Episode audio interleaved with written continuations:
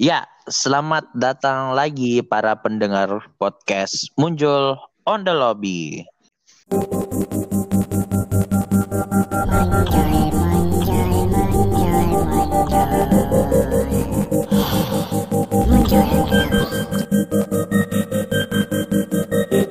Ya, selamat malam kawan-kawan. Uh, kita lanjut ke episode 2 tentang Jepangan nih. Nah, Uh, di episode sebelumnya kita sudah kedatangan dua narasumber yaitu Pro uh, dan juga Bapak Haji Gintoki dan di situ terjadi perdebatan yang lumayan panas ya tentang tentang bapaknya Ultraman. Jadi hari ini kita bakal lanjutin uh, Eh, perihal-perihal uh, yang sudah diperdebatkan kemarin. Nah, oke okay ya. Jadi begini, uh, Bapak Haji Gintoki. Bapak Haji Gintoki. Hai. Bisa mendengarkan saya? Bisa dong. Nah, jadi begini, Bapak Haji Gintoki Kemarin Profesor Ejit mengaku dia memiliki kekuatan cahaya ultra. Yang artinya dia memberi pernyataan kalau dia adalah seorang Ultraman. Jadi bagaimana tanggapan dari Bapak Haji Gintoki?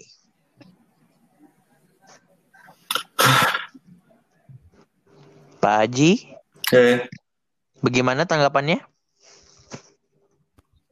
Tanggapan gue sih Nggak mungkin. Kenapa tuh nggak mungkin? Ya. Coba kalau emang bener datang sini sekarang. Bentar, bentar, saya tanya dulu, saya tanya dulu. Sebenarnya Papa Haji ini percaya nggak sih dengan adanya Ultraman? Hmm. Percaya Tadi Bapak, Tadi Bapak bilang bapaknya Ultraman tuh si Ken. Uh, tingginya 45 meter. Berarti secara langsung tuh Anda mengatakan itu Ultraman itu ada. Iya ada. Cuman gue gak percaya kalau lu. Gak mungkin lu yang jadi. jadi jadi bagaimana ini sebenarnya? Jadi uh, beginilah. Bapak Haji Gintoki mengatakan bahwasannya ini sangat tidak mungkin bahwa Profesor Ejit adalah seseorang yang mempunyai kekuatan cahaya ultra. Itu kenapa seperti itu? Uh, mungkin bisa dijabarkan data-datanya kenapa bisa seperti itu? Silakan Pak Haji. Gimana ya? Anda itu tidak bisa menjawab, berarti Anda itu harus percaya bahwa saya itu udah Ultraman. Nggak mungkin. Tidak bisa lagi. Iya kalau kalau emang kalau emang bentar datang ke sini sekarang, lu punya kekuatan kan, lu punya power. Datang ke mana? Ke rumah Pak gua lah. Rumah Pak Haji di mana? Di Cikoneng. Cik, Cik, Cikoneng. Iya. Itu itu daerah Jepang kah? Enggak, di luar, di luar, overseas. Oh overseas. Hmm. Ya sudah daripada perdebatan ini selalu berlanjut sampai tidak ada akhirnya mungkin uh, mungkin bisa dilanjutkan penjelasan dari Profesor Ejit tentang bapaknya Ultraman. Silakan. Saya tidak perlu ngomong panjang lebar lagi ya. Ultraman itu tidak punya bapak. Ultraman itu cuman uh, kekuatan cahaya ultra yang diberikan kepada orang yang beruntung itu yaitu saya untuk menjadi Ultraman untuk melawan monster-monster yang ada di luar sana. Oke, okay. oke okay, kalau begitu. Da kita lanjut ke pertanyaan kedua saja ya. Siap. Siap. Nah, saya tanya dulu ke Bapak Haji. Bapak Haji itu udah percaya belum bahwa saya itu Ultraman? Ya aja deh biar seneng. Nggak bisa gitu, nggak bisa, nggak bisa. Itu harus percaya. Oh, oke okay lah kalau seperti itu. Uh, tadi Bapak Haji Gintoki sudah mengatakan iya. Maka kita sepakat lah ya bahwasannya uh, Ultraman itu ada dan Prof adalah seseorang yang memiliki kekuatan cahaya ultra. Iya, yes, ya. Oke, okay. kita lanjut ke pertanyaan penting selanjutnya tentang kuliner Jepang. Nah ini uh, ke Bapak Haji Gintoki dulu. Pak Haji Gintoki. Tahu ayam geprek nggak, Pak Haji? Tahu lah jelas. Tahu. Nah, Ultraman pernah makan ayam geprek nggak Pak Haji?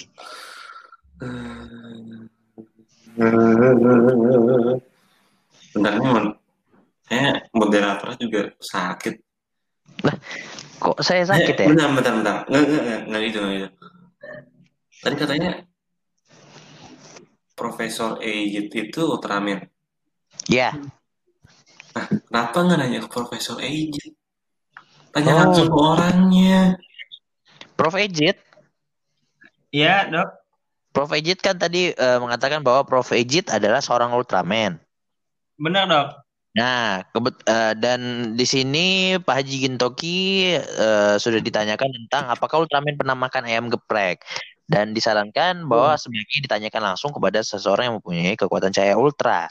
Jadi bagaimana Prof Ejit? Apakah seorang Ultraman pernah makan ayam geprek? Ya, saya jawab ya. Nah, ya, silakan. Saya sebagai seorang pemilik kekuatan cahaya ultra itu pernah bahkan sering saya makan ayam geprek Mulus juga. Bentar, bentar, belum belum, belum beres saya cerita. Oh, nah, siap, siap. Saya makan ayam geprek itu cuma hanya satu satu merek saja. Saya tidak bisa makan ayam geprek yang lain. Satu merek. Saya mau ngasih tahu uh, merek ayam gepreknya itu apa. Saya cuma pengen ngasih tahu inisialnya itu Chris Bar ya.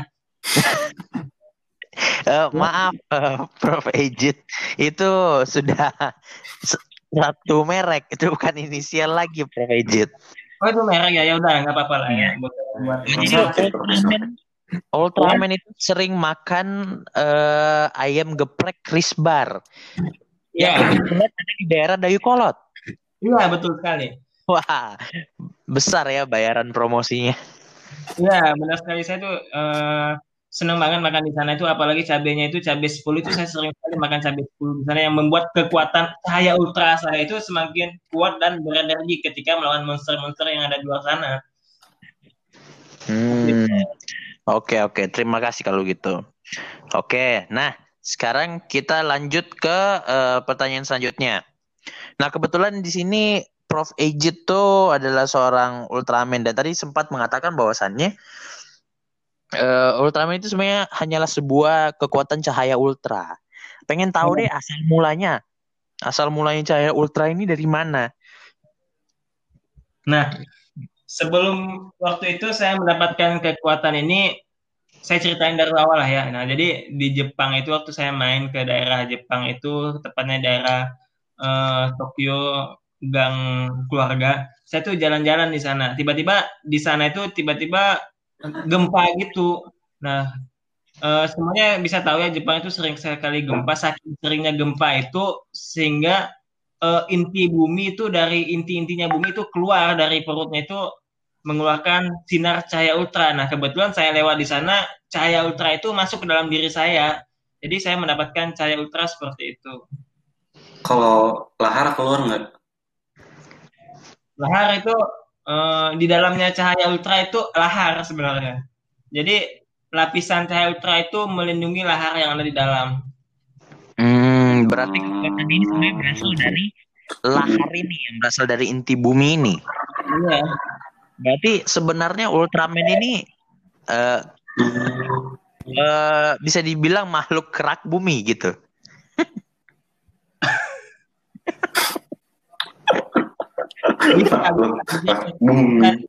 seperti itu mungkin kalian bisa menyebutnya apa aja yang penting Ultraman itu mendapatkan ultra oke okay. siap siap siap siap siap Oke okay. itu menyebutnya Titan raksasa atau apalah yang penting Ultraman itu ada ya oke okay. saya mungkin lebih nyaman di makhluk kerak bumi sih ya jadi uh, uh, dari penjelasannya Profesor Ejit mungkin uh, Pak Haji Gintoki bisa ngasih tanggapan? Nggak tahu, gue nggak habis pikir nih. Oh, ini oh. orang halunya. Oke, okay. siap siap. 100. Kalau begitu kita lanjutkan saja lagi ya. Jadi begini, kan ini disebutkan bahwa cahaya ultra ini sebenarnya muncul karena adanya aura-aura uh, negatif dan ini muncul dari uh, kaiju-kaiju atau monster-monster yang muncul di permukaan bumi sehingga cahaya ultra ini dikatakan ditakdirkan hadir untuk melawan para monster ini. Apakah betul itu Prof Ejit ya kan? Nah, eh, yang ingin saya tanyakan kalau memang eh, kera, apa inti bumi yang keluar mengeluarkan kekuatan cahaya ultra, monster di mana monster dan lain-lain juga terpancing dari aura-aura negatif tersebut. Kenapa monster itu hanya muncul di Jepang? Silakan Prof Ejit. Ya, gimana? Boleh saya Jadi, jawab nih? Iya, silakan. Nah, kenapa uh, apa ya?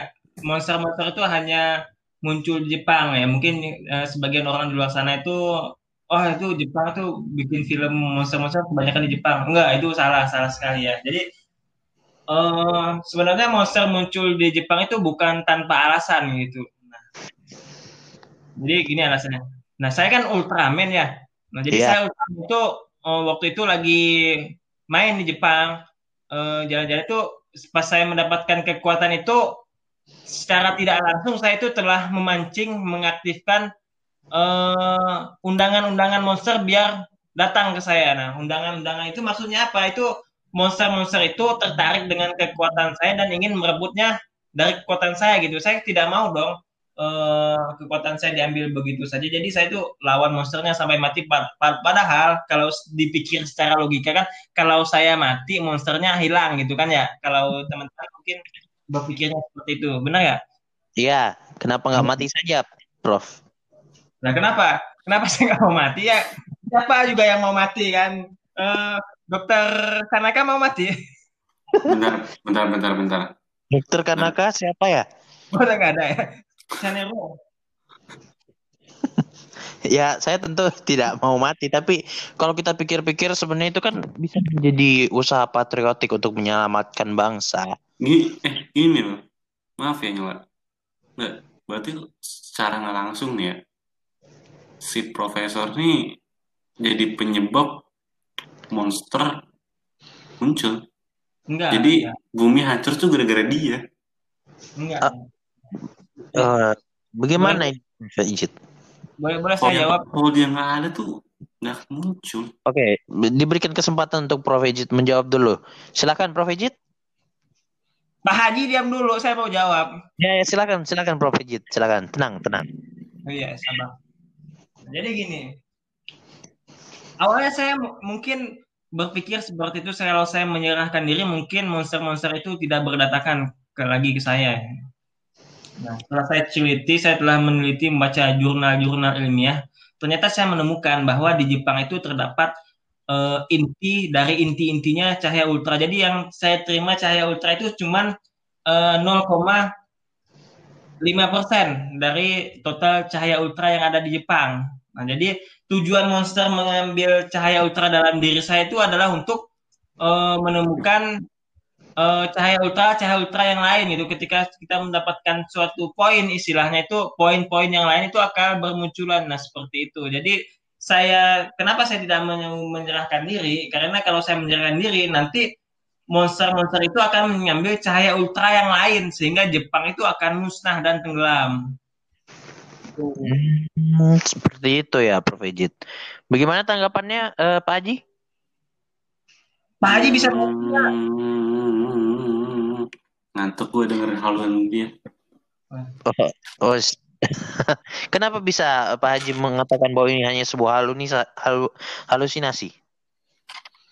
Mungkin Pak Haji udah tua ya, mungkin Pak Haji eh, oh. Pak Haji itu tidak sampai ke uh, otaknya saya. Jadi Pak Haji itu terlalu dangkal masih ilmunya. Uh, iya. Silakan ditanggapi dulu uh, untuk Pak Haji. Kenapa bisa uh, berpernyataan bahwasannya Prof. Ejit ini sebenarnya hanya berhalusinasi? Karena sebenarnya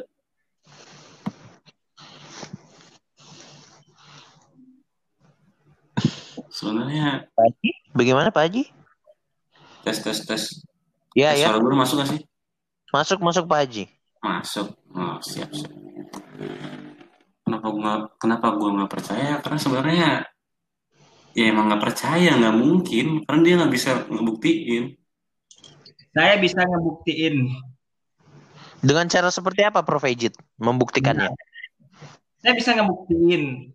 Nanti jam 12 malam itu bakal ada monster yang keluar. Nanti saya berubah jadi Ultraman. Anda lihat ya. Oh, monster apa itu? Mungkin eh, baiknya informasi ini dibagikan ya kepada pihak yang berwenang agar ada persiapan untuk evakuasi warga. Jangan, jangan, jangan. Seperti itu kalau bisa jangan.